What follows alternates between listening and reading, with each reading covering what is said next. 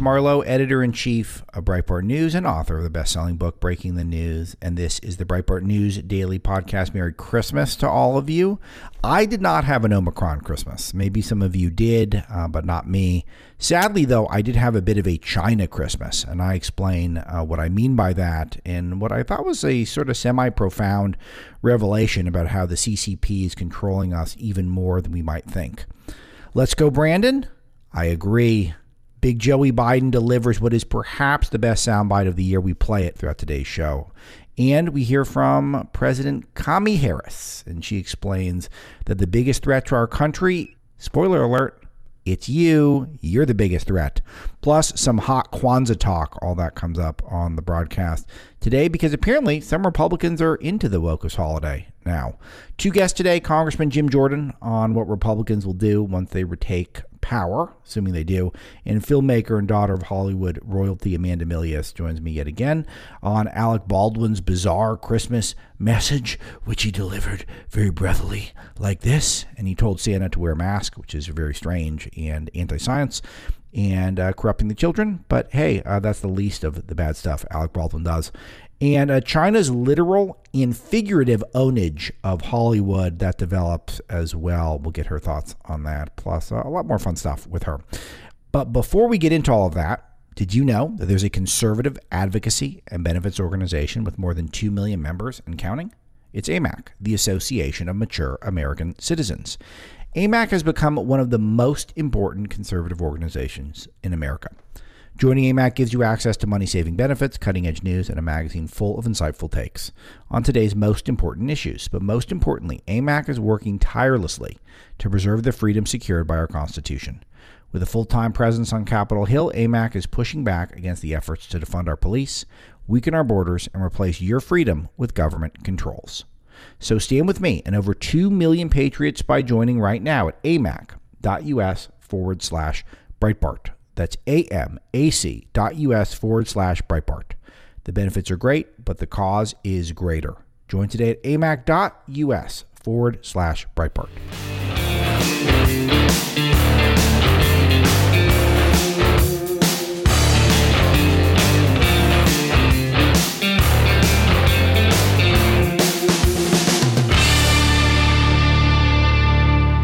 For me, I lived a little bit in a bubble, I guess, because everyone was pretty happy um, at my uh, Christmas. And, you know, I think all the adults who were there were vaccinated. I did not check and I did not ask everyone.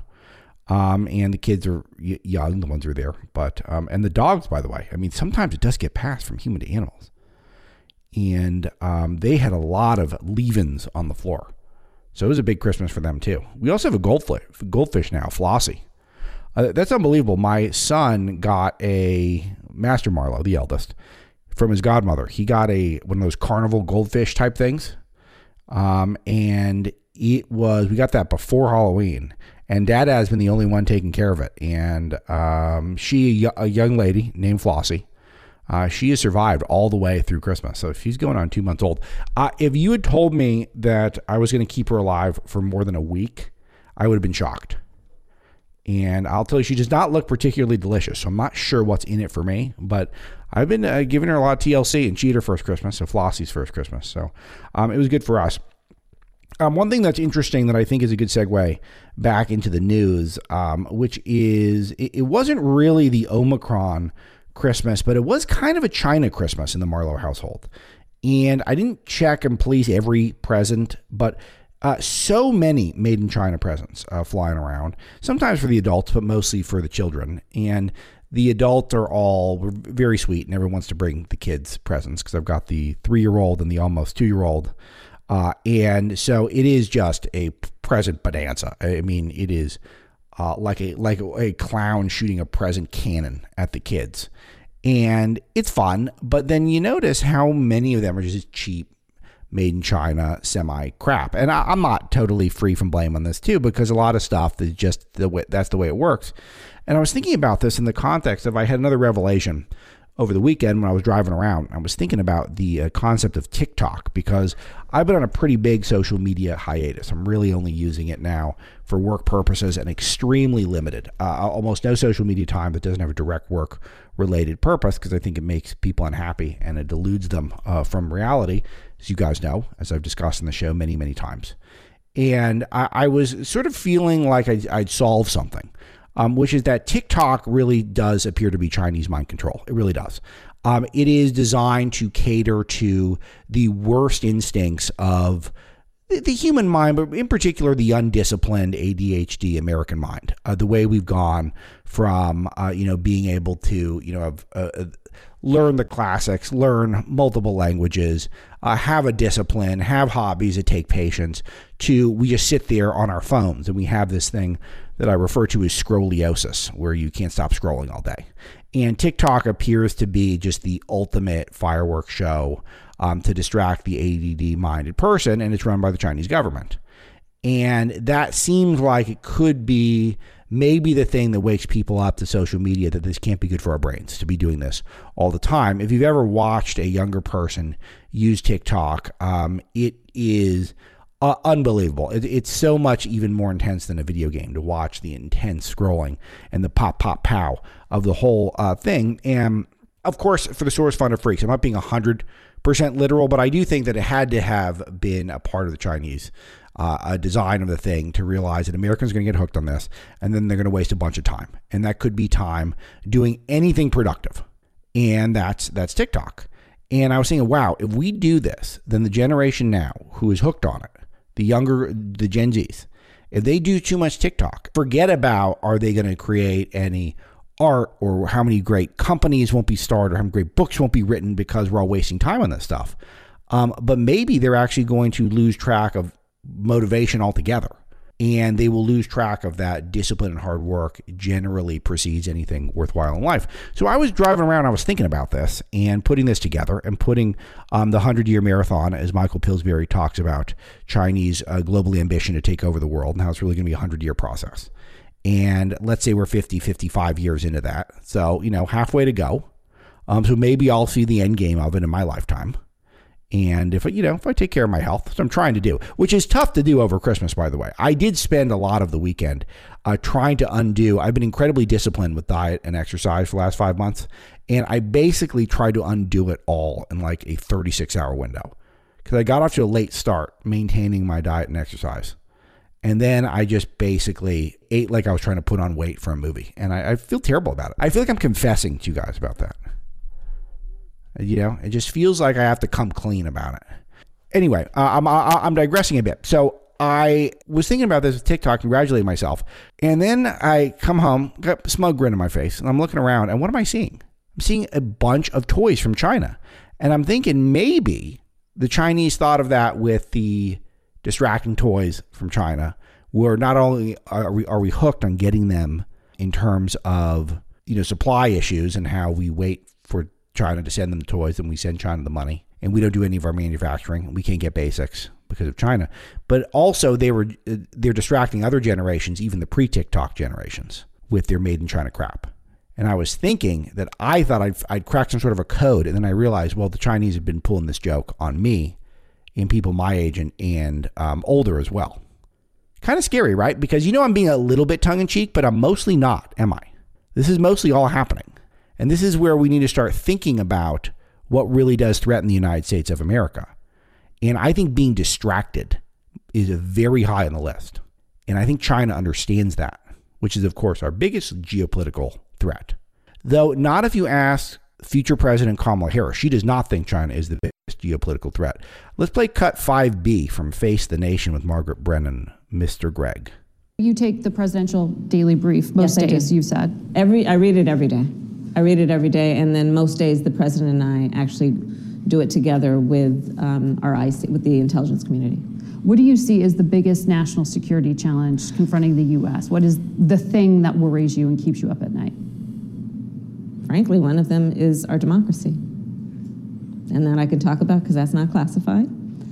Um, it really does. I, I, there is, I think, no question in the minds of people who are foreign policy experts that the year 2021 is not the year 2000. You know, I think there's so much about foreign and domestic policy that, for example, was guided and prioritized based on September 11th, 2001. And we are embarking on. Okay, pause. The biggest threat that we have are Republicans who like Trump. It's January the 6th. That's the biggest threat. It's all of you guys who like Trump and thought the election wasn't totally above board, which of course it wasn't. And some of your wackier relatives who thought it was a good idea to put on a beaver pelt and storm the Capitol. By storm, I mean, you know, kind of walk through an open door and protest inappropriately. Like that, that is the biggest threat. Not China, not all the stuff I'm laying out, not the hypersonic missile that's flying below uh, a level that we can detect completely. Not what they did to Hong Kong, pulled off completely, retaking Hong Kong and getting us all hooked on their sweet, sweet commie cash from Disney to NBC Universal to the NBA to Nike to all these sellouts to the Beijing Communist Party with no free press and world domination ambitions. Not that. Number one threat is you guys. You're the, biggest threat because you're a threat to democracy. Biggest topic of conversation at the Marlow household was the absolute present that President Joey gave to America and you knew it was coming. You probably didn't know I would take 15 minutes to build up to it, but I was I was savoring it, knowing that this was down the road from us. Joe Biden was on a NORAD Santa tracker conference call where parents can call in and speak to the president of the United States, and it went exactly according to plan. If you are this genius dad who made this phone call, let's play 1A, guys. Have a wonderful Christmas. And by the way, you guys have to be in bed by nine o'clock, you know, and asleep between nine and twelve, or he doesn't show up. This isn't to you, Jared. This is to the kids. That's right. well, I hope you have a wonderful hey, Christmas. Well, yeah, I hope you guys have a wonderful Christmas as well.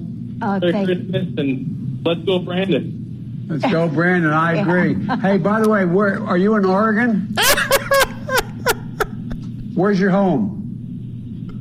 I think we lost him. Oh, he can't even believe Yeah. it. No, we did not lose him. We gained him. Sensational. The president is so clueless. Is there a more clueless individual walking the planet than the guy who is, I mean, commander in chief of our, of our armed forces? Clueless Joe. Clueless Joey. He was joyful the way he said, let's go, Brandon, which of course is code for F Joe Biden. So live video cast, perfect holiday prank executed by a father who, of course, the left went online tried to cancel this guy. He said he was not really trying to be political, but it was great. It was great. It was an Oregon father, and they were online um, left trying to to guess that this was a code for a vulgar slur, how Bloomberg put it. ABC, a vulgar insult. NBC was really upset right wing euphemism for F. Joe Biden. They have no clue how to deal with this. It's a cultural phenomenon. This has happened. And thanks to NBC for giving us Let's Go Brandon, with a reporter trying to convince us it was Let's Go Brandon. And um, that was being chanted at a NASCAR event and not Let's, let's Go, uh, I'm not F. Joe Biden. Producer Greg is wondering whoever let that call through, whether or not that person still has a job. They, they had to have been fired, right? I mean, there's no way you could you could live through that. And that's the greatest soundbite.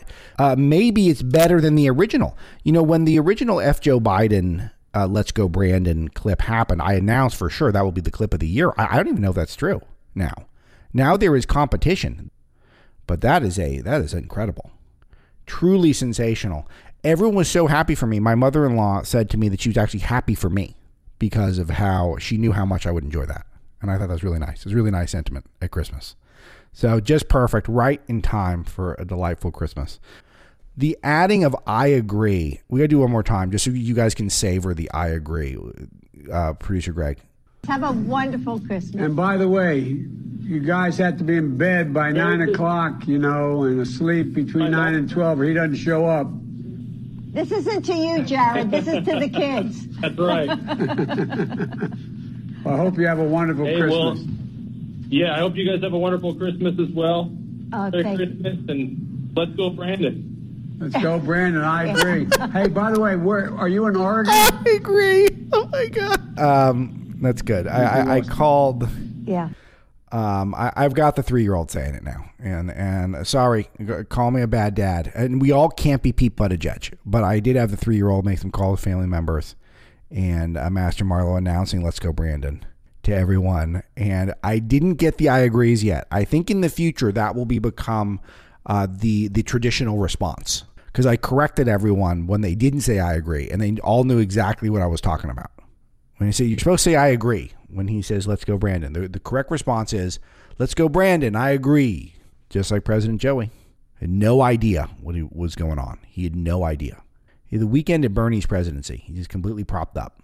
The good news though is that if he ever were to step aside, we get Kamala Harris, who said her biggest concern is Americans being out of touch with Americans.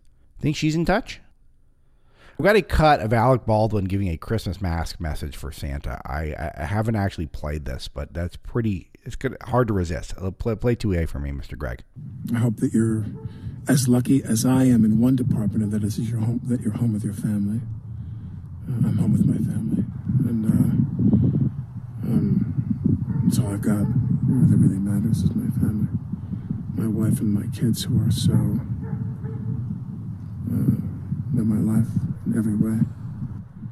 I don't have anything smart or original to say. Just thank you to the people who sent me these great wishes and uh,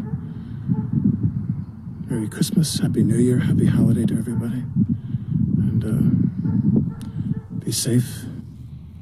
Wear a mask. The booster. Wow, wear a mask. He whispered it. Wear a let mask. Santa Claus down the chimney without a mask. Oh my gosh, Santa's got to wear a mask. Yeah, yeah, that's a good message to our kids. If you whisper it, it's serious. If you whisper it, the mask will all of a sudden start working. After a year and a half of them failing.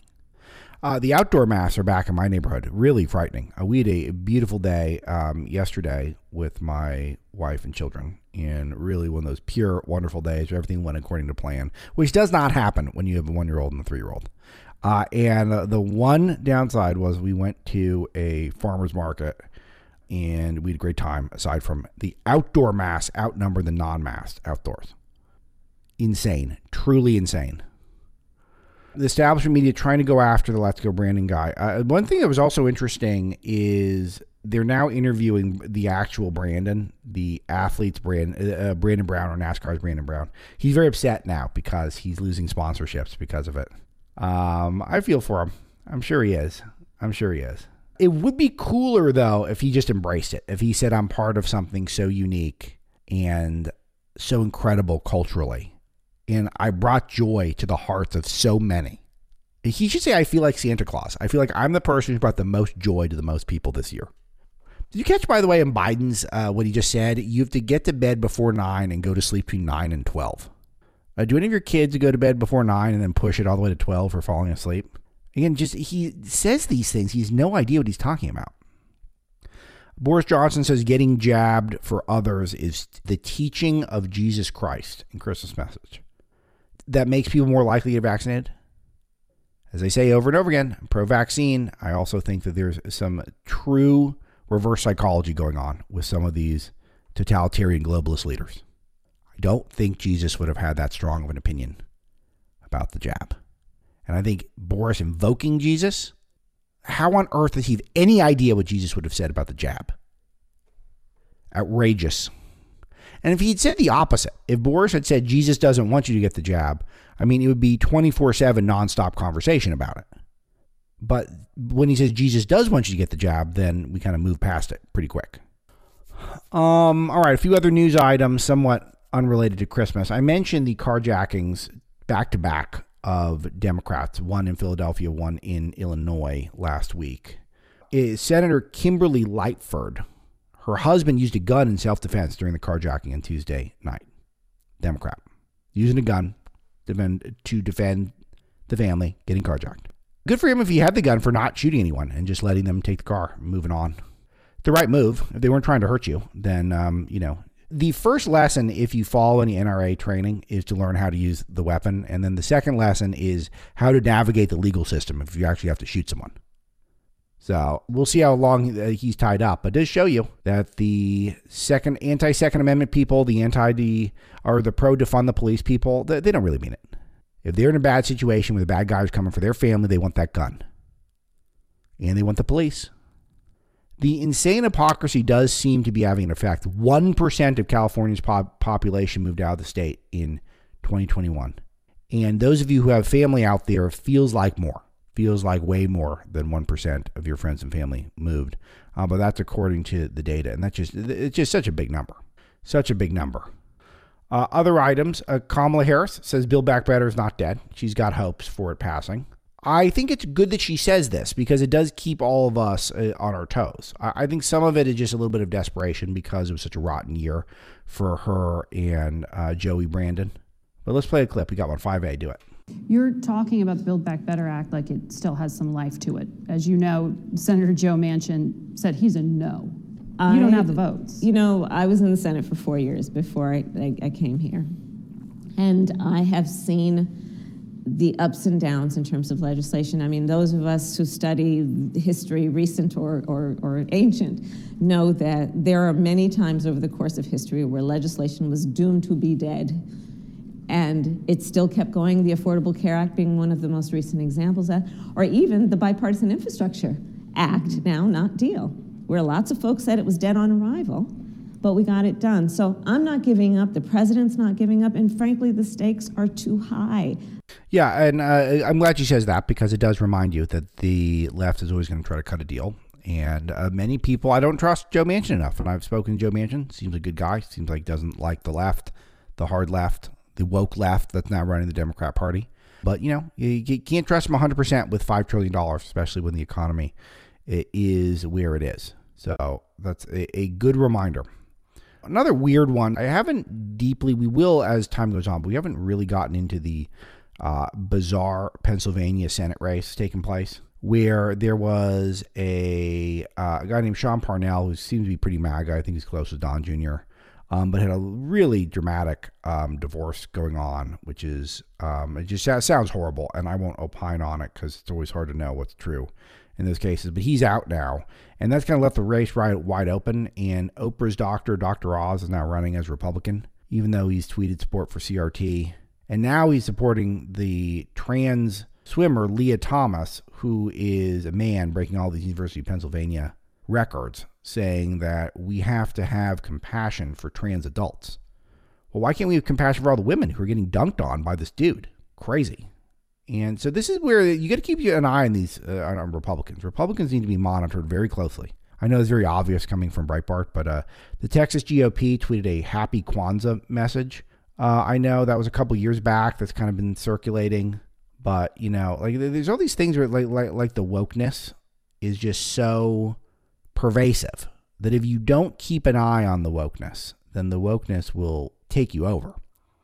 Um, those of you who are inclined to use a search engine other than Google, and I encourage you, you should look up uh, Ann Coulter's Kwanzaa column that she posted at Breitbart last year. I think it's a column she wrote in the past. But uh, she wrote, The Kwanzaa celebrated exclusively by white liberals is a fake holiday invented in 1966 by black radical FBI stooge Ron Karenga, aka Dr. Maulana Karenga, founder of United of United Slaves, the violent nationalist rival to the Black Panthers. Panthers. Liberals have become so mesmerized by the multicultural gibberish they've forgotten the real history of Kwanzaa and Karenga's United States. Uh, I'm sorry, United United Slaves. Interesting, right? And we just kind of uh, go along with this stuff sometimes on the right, unless you're paying attention. So Dr. Oz obviously not paying attention. I don't know, maybe he'll be a terrific senator, but certainly not give me a lot of hope when he's uh, pro dudes beating girls in college sports, and he is pro CRT, at least to some degree. He'll get his head on straight by the time the people go to vote in the primary, but it's not on straight now, I'll tell you that. I'm sure I'm not the only one who's noticed everything is getting expensive. We're in the biggest economic crisis since 2008, and the government is printing trillions and trillions of dollars, and they want to print even more than that. Consumer prices are the highest we've seen in 30 years. Inflation's at a 40 year high, and it seems like it's here to stay. If the government continues its out of control printing and spending, the dollar could continue its free fall and lose its coveted role as the world's reserve currency. So, how do you protect your money, your retirement, your savings? Well, American Hartford Gold can show you how to hedge your hard earned savings against inflation by helping you diversify a portion of your portfolio into physical gold and silver. They'll even help you move your existing IRA or 401k out of the volatile stock market and into a precious metals IRA. And they make it easy. They're the highest rated firm in the country with an A plus rating from the Better Business Bureau, and they have thousands of satisfied clients. And if you call them right now, they'll give you up to $1,500 of free silver on your first qualifying order. So don't wait. Call them now. Call 866 670 7660. That's 866 670 7660 or text Alex to 65532. Again, that's 866 670 7660 or text Alex to 65532.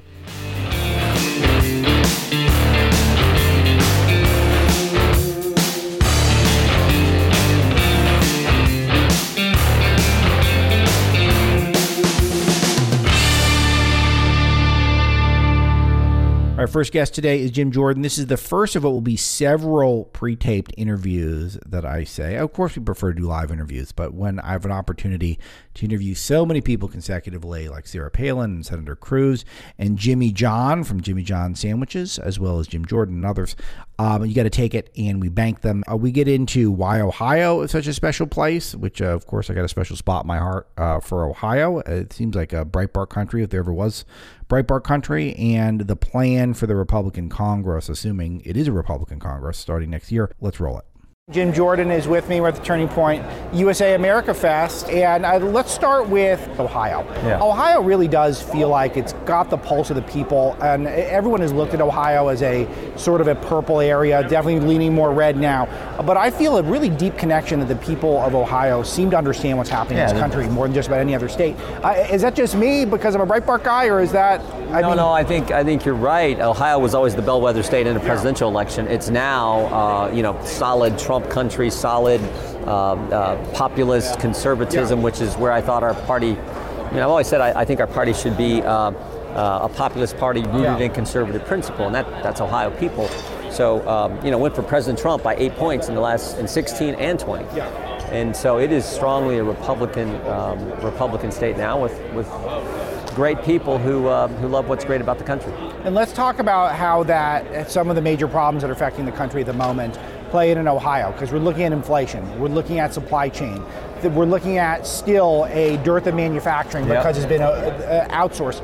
We haven't corrected a lot of these problems that we kind of started identifying five, six years ago. Uh, how much progress do you think has been made?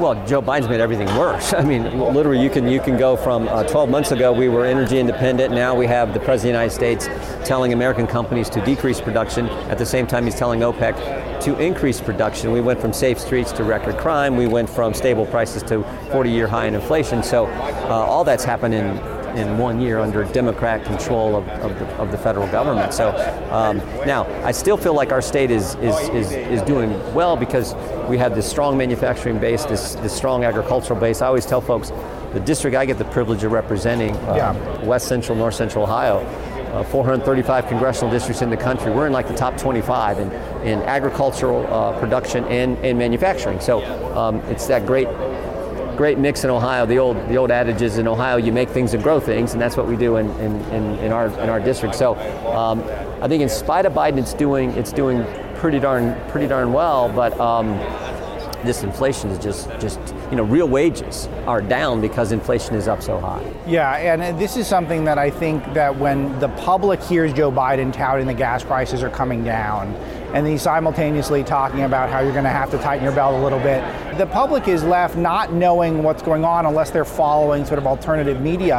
Uh, but are you getting the sense that there's some Ohioans who are starting to think, wait a minute, maybe what the establishment has been telling me for all these years is not true after all? Oh yeah, yeah. People see, you know, the, the American people and folks in, in our great state The American people have common sense. They see through all the BS. You know, when, when Secretary Mayorkas tells us, oh, the border is secure, we're like, what are you talking about, dude? You know, when, when, when the President of the United States says, oh, if we spend another two to five trillion dollars, it will help inflation, everyone's like, what are you talking about? So they can say all the crazy things they want, but Americans get the truth. They have common sense. The American people are smart. So they're not buying this garbage that they see from the administration. And then when you couple all the bad policies, with the fact that they are weaponizing the government Right. and attacking our First Amendment liberties, Yes. that's what really I think gets people fired up and probably what concerns me more than anything else. So, well, what concerns the Democrats and the Congress more than anything else seems to be January the 6th.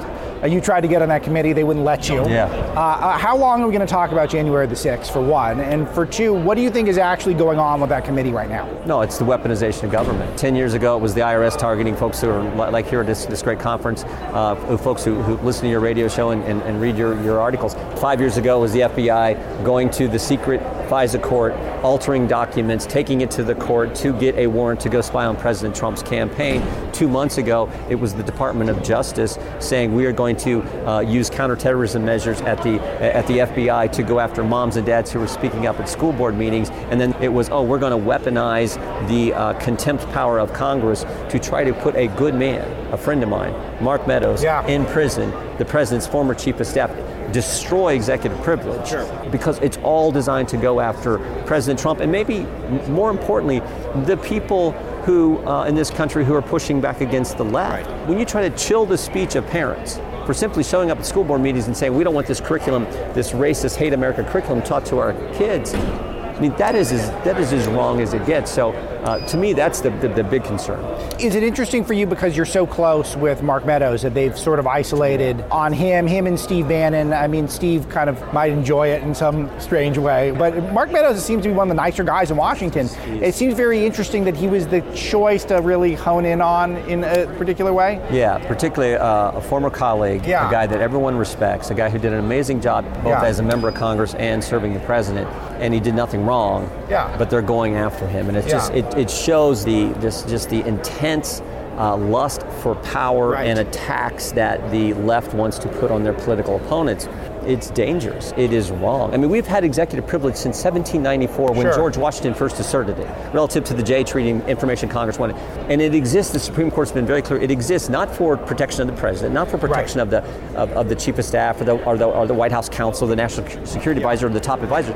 It exists so that we, the people, benefit, the country benefits Right. by having this candid conversations between the president and his, his top advisors. And it's, it's wrong what they're doing. So I want to connect a few things because you have a book called uh, "Do What You Said You Would Do," and that is a message that you're going to have to live up to in about a year because it looks like you guys are going to have a big win in the Congress. Fingers crossed. And where do you start? Do you start with holding some of these Democrats accountable? Do you start with an agenda? Biden's still going to be in there in all likelihood as president. So Yeah. where do you begin? No, you got to do both. You- A, a great question. You, you have to pass the legislation that you would pass if you had the White House as well. So you pass it. It's not going to get signed by President Biden. But for example, you, you got to at a minimum get rid of Section 230 when of big Sure. tech censoring of, of- of folks like, like you and I.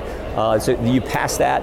Uh, Biden won't sign it because they actually like big tech censoring conservatives. So you, you pass good legislation, won't get signed, and then you also do the oversight that needs done. So in our committee, the first thing we should look at is this debacle that is the, the, the chaos on our southern border. Uh, we should have oversight that's legitimate ex- uh, uh, legislative oversight. We should be looking at what the Justice Department really did do, the, the information that was passed back and forth when they decided to go after moms and dads in this whole school board issue. The, uh, the Ways and Means Committee should be trying to figure out how in the heck did thousands of Americans' tax returns get public? I mean, that is Right. never supposed to happen in this country. So those are the kind of investigation, and maybe the top investigation, which I think will primarily be done out of the Oversight Committee, is on Fauci and the gain of function and the, the lab leak, which is the most likely scenario how we got Of this course. virus. So those are the kind of oversight investigations that have to happen. Um, that's the kind of oversight you're supposed to do, not this crazy January 6th political attack that they're doing now. But how about taking on some of these Democrats that really have abused power and tried to target normal Americans. And, and I'm not talking about just Mark Meadows. I'm talking about even some of these parents who, you know, don't like CRT and know, trans restrooms in their schools that they're getting treated like terrorists now in our country. Is there a way to start uh, investigating them? I, you'll probably be in charge of the Judiciary Committee.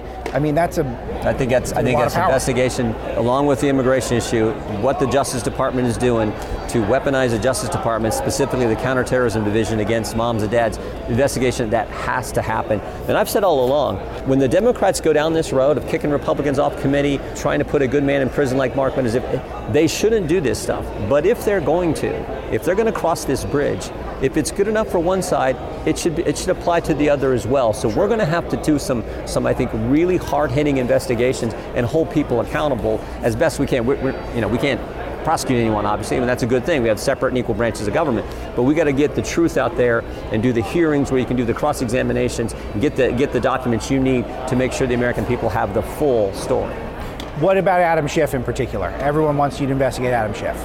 Well, I will tell you this: he uh, uh, altered a document that um, that I had sent to the chief of staff, to, sent to Mark a year ago, and this is not the first time he's he's done those those those kind of you know and, he's and the one he spied on members of Congress also. yeah, what he did to Devin Nunes. Yeah, I mean, at least in phone numbers. What what, what he did when he uh, when he read uh, the so-called parody about President. Trump during an impeachment. What he did when he stood there for months and months and said there was more than circumstantial evidence that President Trump colluded with Russia, which was complete garbage, and he knew it. And here's the scary thing.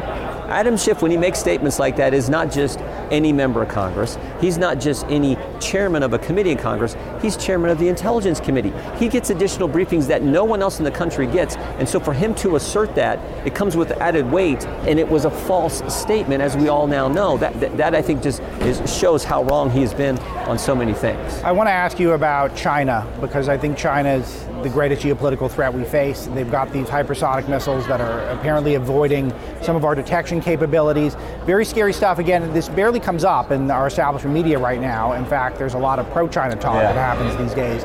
You're in charge of the Judiciary Committee, your role in Congress grows. Uh, what is the message to China going forward? Well, right now, unfortunately, I think the big takeaway in my mind is when you project weakness from the from the Oval Office, bad people around the planet will do bad Yes. things, and I think we're starting to see that play out. And frankly, it started uh, several months ago. If, if you remember, when Secretary Blinken was in Anchorage, Yes. meeting with his Chinese counterpart, and the lecture, the the, the dress down that the the equivalent of the Chinese Secretary of State gave to our Secretary of State in the United States On our soil. Secre- yeah, on our soil was just so wrong. And, and you got to ask yourself the question would that ever happen to Mike Pompeo in a Trump administration? And the answer is, is no. And if they tried, Mike Pompeo would have got up and flipped the table over and said, You don't talk to the United States that way, and, and walked out, much like Reagan did in, in Iceland several decades ago. So that's the problem. There is no strength projected from the Oval Office right At now. Breitbart, we refer to that as the swirly summit because Yeah, we yeah. think uh, Secretary Blink got a swirly. it's just, just a little treat for you, Congressman. Um, I want to talk to you about the event today. You're speaking to typically younger people, America Yeah. Fest, Charlie Kirk's group, Turning Point USA. Yeah, great group. Um, what is the message to a younger audience right now? I think people are coming back. They're getting fired up. I think there's a little bit of a lull Yeah. after the election. What's the message to everyone? Well, I, I think the message is what the left is trying to do to free speech. Yeah. Uh, every right we enjoy under the First Amendment has been assaulted over the last year by the left. So I'm going to talk a little bit about that. I'm going to talk about what they did to weaponize government against both the president and, and, and now with, with parents. But then, you know, frankly, I'm encouraged. Uh, as, as you just said, Alex, uh, we saw what happened six, seven weeks ago in Virginia. Started with a few moms showing up at a school board meeting. Next thing you know, it turned into Glenn Youngkin's going to be the next governor of a, of a blue state. Right. We saw it with 12 jurors in Kenosha, Wisconsin, who stood up for the facts, for the truth, for due process, and made the right decision. Uh, we're seeing it here with a record crowd of young people coming out to say, we, we care about this great country and the freedoms it has always offered its citizens. And I'll probably talk about some, some I've been reading some interesting books about uh, some great Americans and, and what they accomplished for this country and that, that dream of setting goals and working hard, how that's, I think, still alive and well. Uh, but we Anything got on top of your head? My audience loves that stuff. McCullough's book on the Wright brothers, he um, he talks about when someone uh, first chapter he says someone once asked Wilbur Wright. It's a great book. I mean these, Yeah. these two guys did They, Yeah. they were going to be the first to do it, and they did it without taking a penny, not one penny from the government. And they were competing against guys in Europe who were getting government help. Wow. Just old-fashioned perseverance. But the book starts That's off. an Ohio connection yeah, too. and that's how the book starts. They said someone once asked uh, Wilbur Wright what it takes to be successful, Yeah. and he said, "Pick out two good parents and be born in Ohio." and and, and uh, the truth is, though, pick out good parents and be born in America. Right. Where if you have a goal and you have a dream and you're willing to work hard, it can happen. It, it can definitely happen. That concept, though, is what the left is going to destroy if they have their way. Because they're going to destroy the idea of, of, of initiative and perseverance and goal setting and, and chasing dreams.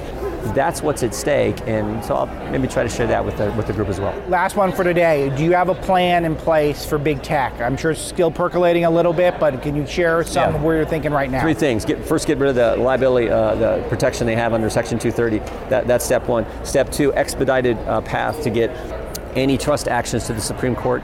If you, if, you, if you see some of the things Justice Thomas has written, he wants to address this issue, it seems to me. Let's get it to the Supreme Court and deal with the whole antitrust issue. That's a better place than, than having Biden bureaucrats at the FTC make these decisions. And then third, we're, we're examining a private right of action you can bring when you know big tech is censoring uh, your posts, your tweets, your, your content. So we think those three things empower, you know, we the people. Uh, those are the three avenues we think make sense that we're looking at in in the Judiciary Committee. Congressman Jim Jordan, do what you said you would do. Fighting for Freedom in the Swamp is the full book title. You guys should read that as well. Congressman, really appreciate that. Thank you, Alex. Right, two guests today. Second one is Amanda Milius, who has been a regular on the show for a little while and someone I really admire because she is totally on board politically with the sort of America First populist conservatism, but also has a great Hollywood pedigree and is making her own art, which is really terrific. Uh, as you guys know, if you're a regular to the show, always fun. Conversation always feels too short when she's on. Let's play this one. Amanda, I was tempted to say Merry Christmas, but apparently I'm supposed to say Happy Kwanzaa now. I was looking at the college Republicans and the Ohio Republican Party, and then some people were sending me some old old ones, like the Texas Republican Party a couple of years ago. So apparently we're just we're, the Kwanzaa Party now. I mean, I don't know what's wrong with these people. I don't know who's running these accounts. I don't know who's telling them to do that. I, it's completely insane. It's a communist holiday that's made up. It's not even. You ask like any actual normal black person if they celebrated Kwanzaa, they'll laugh in your face. Uh, it's just ridiculous. It's just literally just complete. I hate to say it, but cultural Marxism, and it's just, you know, why? What's the meme about our party where, uh, you know, the only difference between the Republican Party is that it'll take us five years to reach exactly where the left is right now. Um, Wow. I think it's what we're looking at. Well, anyway, where did you spend your uh, your your Christmas, or where are you spending it? Well, as uh, a sort of um, um, wayward Jew, as I tend to be, I went to my friend's house, whose um, whose parents have been hosting all of the uh, the sort of uh, the the riffraff kids of Washington D.C. Um, at their uh, multi uh, denominational home for a long time. We do Thanksgiving there. We do Christmas there. There's I I was just wondering, was it in a free? It was was it in a free part of America or a post-apocalyptic part, as uh, I always end Well, up at in? least it was. It's Virginia, which I mean, at this point is a red state. So, um, you know, I thought I was going to have to move. I mean, it's not. It's not the reddest state. It's still No. got all kinds of problems, but um, at least, you know, there's places where it's somewhat normal. I mean, we're making bets on when they're going to do the DC mask mandate, and I'm noticing people are aiming. People are saying February 15th. Some people are saying January. Um, or the vax mandate or whatever. I'm sure they're going to do something Yeah. awful in DC. Sure, yeah. But uh, hence the reason I'm moving farther and farther into the Virginia territory uh, as possible. It's interesting with DC because DC has not done the vax mandate, though they have brought back the indoor mask mandate with their own mayor doesn't follow. And then DC also has, I think, the highest cases right now, period, for coronavirus. So uh, generally, when that happens, the solution isn't to just copy Florida as you should do. Uh, the solution just Yeah. tends to be more mandates, and it's going to be. I I think the vax mandate will will will be there. We'll we'll be showing our papers in DC in no time. I'm actually kind of surprised it hasn't started. It makes me maybe I'm even optimistic about that. Like, why do you think they haven't gone there yet? Do you think they just know Well, how unpopular it is? Yeah. Well, yeah, it's it's that, and it's uh, it's weird because obviously, yeah, New York is just you know ground zero for uh, the new Berlin. Uh, you know, showing your papers, everybody's used to it. They think it's fine. Uh, it's also got surging cases. Uh, again, nobody's following Florida, which I was just in Florida. Uh, actually, I, I I didn't spend the exact holiday there, but I've been in Florida for the last like week or so, and it was as glorious as everybody says. It's everyone's normal. It's like going into a time machine. It's fantastic. I don't know why people aren't copying Florida. Um, I don't know why Republican governors aren't copying Florida. I mean, literally, you've got DeSantis as in a lot of people's mind in the lead as far as like who's the presidential candidate and certainly the second option compared to Trump amongst any Republican conversations. And so you've got to ask yourself, what's Abbott doing? Like, what's what are any of these uh, Republican governors like? What are they thinking? What are they doing? Like, what what is what is the drawback to just mimicking every single thing that DeSantis is doing? I don't understand. It makes no sense. No, it makes no sense. And by the way, no mask for over a year in Florida um, in terms of mandates. And Right, and a- they're totally a- fine. a- Any uncomfortableness Sorry, but I about the mask, like it was a year ago that we were we were done with it. I mean, in I was in Florida just Oh, about exactly a year ago. Yeah, and it was Yeah. people were congregating and eating and enjoying their lives. I mean, there's been, I've been, I thought the mask thing was a joke since like day one. I've had these like fake sort of mesh masks that um, this wonderful nail salon artist lady makes in Las Vegas, which is where I Uh, was. my sister's got got some of those. Someone's gonna like make me get on a, a plane and wear something stupid on my face. Like it's not gonna ruin my makeup. I'm gonna tell you that right now. But um, but uh, sorry to not to not go. Gotta have your priorities. topic, quickly.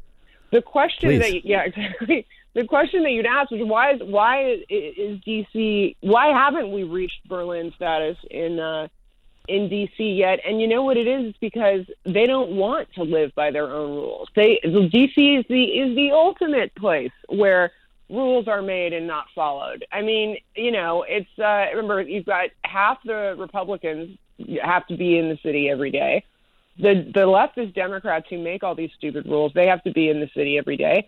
They know damn well that it doesn't mean anything, that it's not doing anything. Like they don't want to be bugged by it. DC will be one of the last places to have the more draconian measures because, as per always with DC, it's uh, rules for you know rules for everyone else, not for us.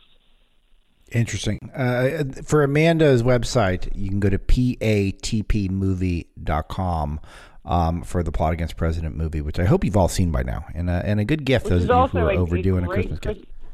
Yeah, I was just about to say it's a Amen. good Christmas gift for um for both your uh, your parents and for any uh, any wayward um, uh, college students that you're uh, worried about being indoctrinated. Um, it's very good at red pilling reluctant people. I've heard more more often than not people say that that's what uh, pushed them over the edge. But uh, but yeah, you know, well, certainly. well, and, and and you know, you you can. It's a perfect gift for people who bought the Russia collusion narrative, um, and Yeah. they hung they they hung with it. Like you know, uh, people in Breitbart land, we were off of it. Uh, you guys can go on YouTube or your favorite non-YouTube video provider and find my conversation on Bill Maher show in the summer of 2017 Yes. when I when, when I said we've done this for an appearance in the movie.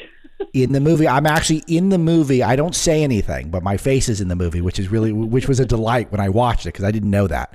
Um, but the I had that conversation with Bill Maher, and and I said we're nine months in. There's nothing here. So if you guys find something, great, let us know. But I'm gonna move on because it's been nine months of looking, and they looked for another three, three, four more years, and. Uh, those people are probably the people who would best benefit from seeing your movie because they would see what it's actually is all behind it.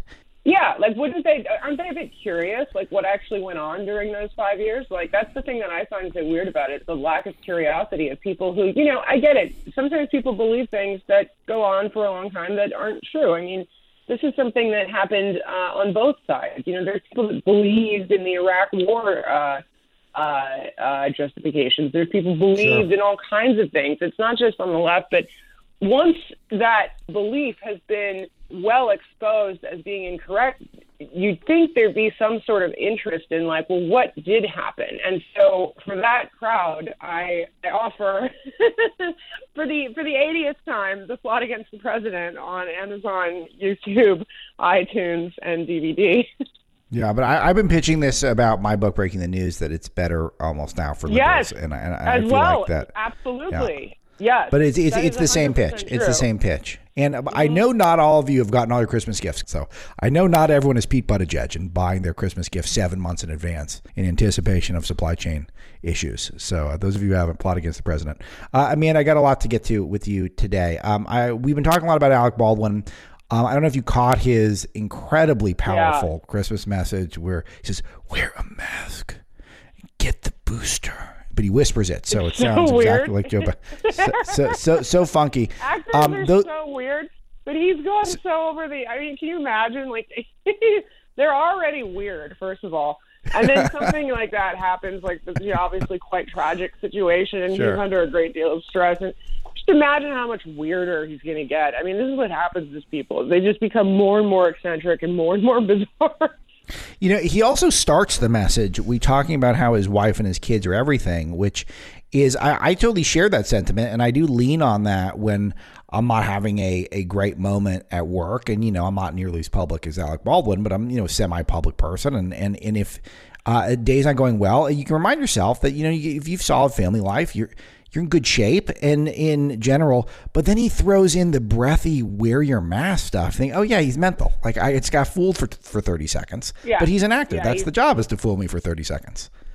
Right. Yeah, and that's the, the perfect word. He's got. He's totally mental. Um, I mean, look. One thing I would say, he does have a good family, in so much as that I think we all saw in uh, any time that the press was harassing him, or I mean, I hate to say harassing, but actually asking him questions about what happened when he killed someone on the set of his movie that he was producing. Uh, but when when he was being um, aggressively questioned by the press. I love it that they freak out when that happens to them. Like imagine being a Republican. Like g- grow up, guys. Oh yeah. But um, but uh, but one thing that was uh, several times, you know, his wife Hilaria was just like right out there, just shouting with her phone, like. You know, she is literally ride or die. I mean, she is like, for whatever reason, like she's he's got like a really dedicated wife. So you got to say like that's I gotta, you know, say that's that's pretty pretty admirable. But um, but no, the whole situation is just ridiculous and crazy, and he looks absolutely nuts. And actually, um, I can't remember if I told you guys this uh, before, but I might as well since it's Breitbart, and I like to tell you guys all kinds of things.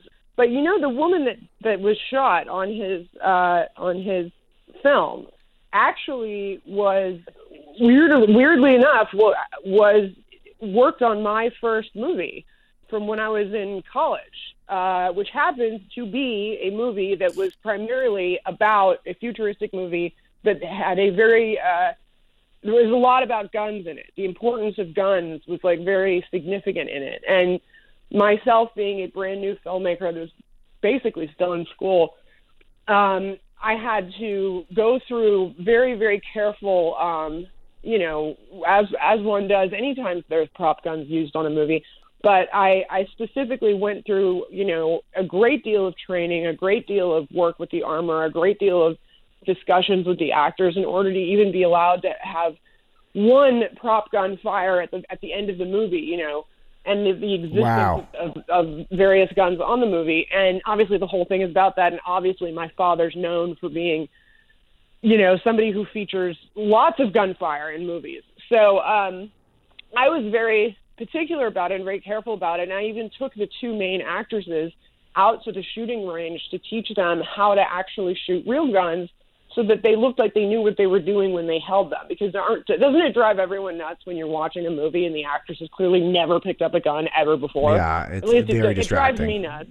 Takes you right so out of it. anyway, so last uh, last thing I'll say about that is just that I haven't talked about it because I haven't particularly wanted to make it political because I don't think it is political. It's just a, it's a safety thing and it's a taking thing taking guns seriously. And how how weird that someone like me who's grown up around guns my entire life, you know, with the NRA, Eddie Eagle, uh, child safety manual, and everything else, you know, I managed to not do that and had the exact same. I mean, it's unfortunate. She was, you know, a really lovely person. I didn't spend a ton of time with her because it was uh, Cameron Electrical Department. She wasn't the main DP on my movie. But um, I just find there's something there. I find that it's been tried. You know, it's very sad. Obviously, I didn't want to say anything about it at the time, but it's it's it's. I'm like, how, how did I manage at at my first movie? You know, as a wild and crazy kid, to not actually shoot anybody on the movies, and then lo and behold, Alec Baldwin, this guy, this this holier than thou guy, who even on Christmas is going to tell you to wear a mask, and I'm going to be getting medical advice from someone who kills Yeah, people on his own Guy. film sets. I mean, Yeah. it's just it's, anyway. Sorry, so I just had to.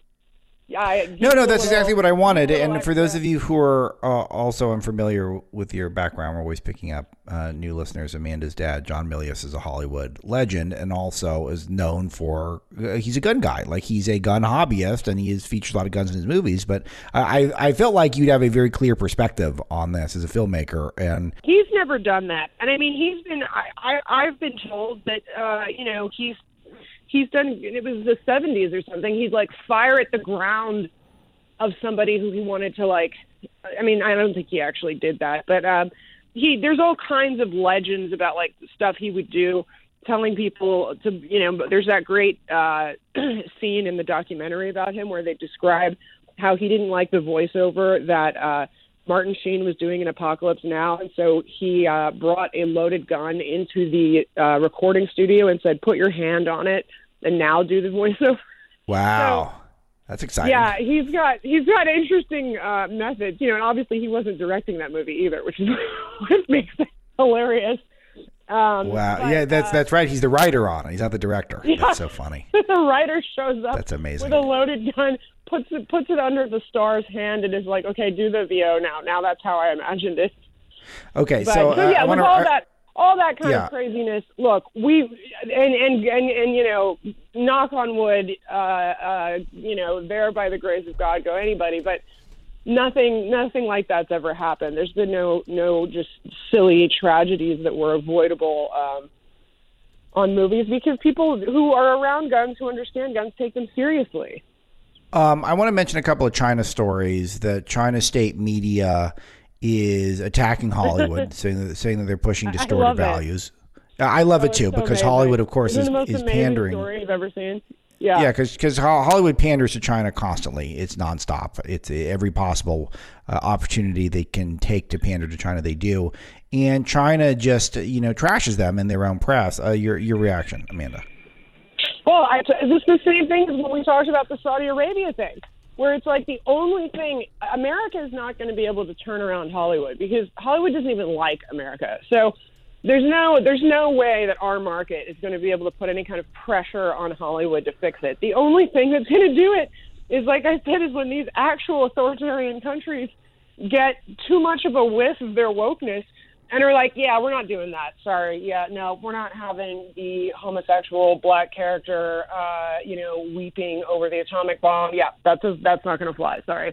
Like the fact that that's what it takes, and that, that that Hollywood is so filled with like these generic millennials who have never been anywhere. By the way, that's the other reason they hate the United States because they have no idea what it's like to live in any other country. They've never spent significant amounts of time in any of these other countries. They don't know anything about. They're just like they just assume the entire world is woke because they've been told that. You know, so. That's what's going to make Hollywood uh, finally. I mean, I don't know that there's fixing it. My hope is just that it decays into the ground. Um, that is just hilarious. I mean, literally, the last time you and I talked, I think I was snickering about the Saudi Arabian uh, uh, refusal to have some of their wokeness in their movies, Right. and that's that's Yes. the only thing they're going to listen to. Yeah, it, it is true, and it, it's not going great for Hollywood, at least in terms of reputation. I mean, are you following any of the Oscar movies, or because I'm told Will Smith is going to win an Oscar, and I'm supposed to care very deeply about this, and I, I just Oh, I, I don't. I, I, I, I, just don't. I try my best to keep up with the culture, Amanda, as you know, and that's part of why I have you on the show, and I do cultural segments like several times a week, and it's just. It's just who cares? I mean, uh, do people really care? Does anyone care? I mean, not. I, you, you could have. I forgot it was even coming up Oscar season. Like that's how much I care. But um, I will care for you, uh, so that your listeners don't have to. Is one thing I'll do. I will jump into the Oscar spirit, and I will get into it so that nobody else has to.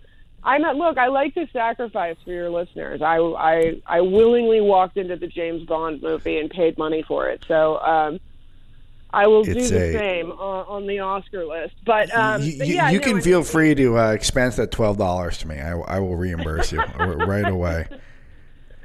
I think I was on a date, so I think somebody else paid for it anyway. Um, but um, the, uh, the no, it's I, it makes I'm I'm happy to jump into it. I think um, it's going to get even weirder because obviously people care less and less about award shows, and um, again, I don't know how much stranger and more woke and like weirdly like you know the, the uh, award ceremonies are always their opportunity for sort of like the new the new setting of standard of um of their woke performances. And I and I wonder how much stranger can it get and so I guess we'll find out. That's the only reason why I'm curious about the award shows this year. Is you're like, where, like, what kind of seance are they going to do now? Like, what, where is this going? Like, it, it seems like it's gone so far that there's nothing more woke that they can do. But so I'm curious. No, they always figure it a way. Then, then, then Stephen Colbert does his vaccine dance, and then you think, well, now they can Right, like going. after that, like what? How, where do you go from there? Right? I don't Like, know. They had it the other day. They had the singing nurses at the White House. and with the inconsistent masking, about a three quarters of the mask and a quarter didn't, and and none of them could dance. I, I mean, if they could dance, I would have been into it, but none of them could dance. They were barely even shaking. My two year old is better moves. God. It's the it's the, the Oh. these nurses got they got to learn how to groove if they want to groove in front of the whole nation. Um, Amanda, let me ask Oh. you about this this point that um uh.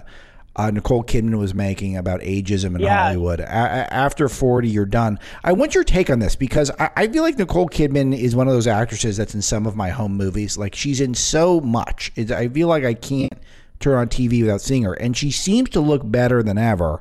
So I don't. I, maybe Well, she's well, here's the right, but I don't know. Uh, what, what do you think? Okay. Well, she's obviously, I mean, Nicole Kidman has always been one of the most stunning people that's ever existed. I've always thought of her as kind of more of a throwback actress to the the greater sort of golden Hollywood era when when actresses were chosen for their uh, facial features, their acting ability, and their um, sort of ability to emote and and just their beauty. And um, not you know by whatever like unattractive producer they may have found at the nightclub to convince them to be in in a movie which is i guess how they pick actors after the uh, end of the studio system which is a real shame because um you know you go from grace kelly to like you know half of the actors they have today which is uh anyways but on nicole kidman here's one thing. She's been blessed to be one of the most absolutely beautiful people on the planet. She's had an incredible Yeah. career I think she should continue to have a great career. I think she's a great actress, like fine. But here's the thing I find it hard to feel bad for a group of people who, in their youth and beauty, knew damn well that their career was probably about 10 years long at best, went into it anyways, and then are now like like whining about how it's like it's like if you talk to a model and then the model tells you well, it's been five years and I just can't get any work anymore. I just can't believe it. I just can't believe I'm not getting hired right. anymore. And you're like, you walked into an industry that is based solely on what you look like. You did that. And there's nothing wrong with that. I love actors. I mean, I love actresses. I think they're incredible. They're, they're everything. But I mean, Nicole Kidman's a different story. She should, she should be, you know, she's very, very talented. She should obviously continue to do things. I, I think what she said, I understand the point that she's making, but it's a little hard for me as someone who grew up in LA who specifically chose not to go to the auditions. Like, right? Like, Yeah. I specifically kicked my feet and screamed and said, No, I refuse to do this weird thing where you walk into a room and pretend to be someone else and then strangers clap for you. I find that very odd and disturbing, and I don't want anything to do with that. Now, not everybody's going to be like that. Obviously, we need, you know, the film industry must have people who are gifted at acting and who do that. And, and you know, I have a great deal of respect for the art because I could never do it. But Yeah. it's weird when you're when you're told by a a sort of collection of the most beautiful women in the world, like, oh no, it's some people don't like me as much, and I'm not making as much money after 40. When you're like, yeah, I remember saying that to you guys, like back when I was like 18 and everybody was sort of taunting me because I wasn't going on auditions where I was like, yeah, but whatever career I choose, I'm going to be doing it the rest of my life and I'm not going to have to be like worried about, uh, you know, uh, time dictating my ability. Uh, yeah, that you guys picked that. Sorry. Yeah, and it's also again, as I say, with her being a a the spokesperson for it, it seems like she's one of those actors who I actually thought was kind of overrated. Now I don't. I've actually become more appreciative Totally. of Nicole Kidman in particular over recent years. It, it, it's very odd, and it, again, I, I grew up hoping to be a professional athlete until you know I was 18, and it became very clear I was No, not going to be a professional you athlete. know what? And- It's the exact same thing. It's like having a, a, a- like there's certain professional athletes that are going to play until they're 42, and there's Yeah. others that just aren't. But you're not going to hear. A but even it's still even 42 like, I, I i mean there's a lot of ageism i guess in you know professional in the, in the, the nfl uh patpmovie.com plot against the president a great christmas gift for all the libs on your list at amanda milius on twitter she's also good on instagram too amanda we really appreciate you so much and we hope you come back soon Thank you. I'll talk to you soon. I got American parts. I got American faith. That's all for today. Thank you to Little Boss Greg doing the producing along with producer Greg today. And we'll have another great show for you tomorrow. So thanks for telling 10,000 friends and family members about the show. It is how you get the word out and how we can grow and get bigger and bigger and bigger and better for all of you. We're back tomorrow. Thanks for listening.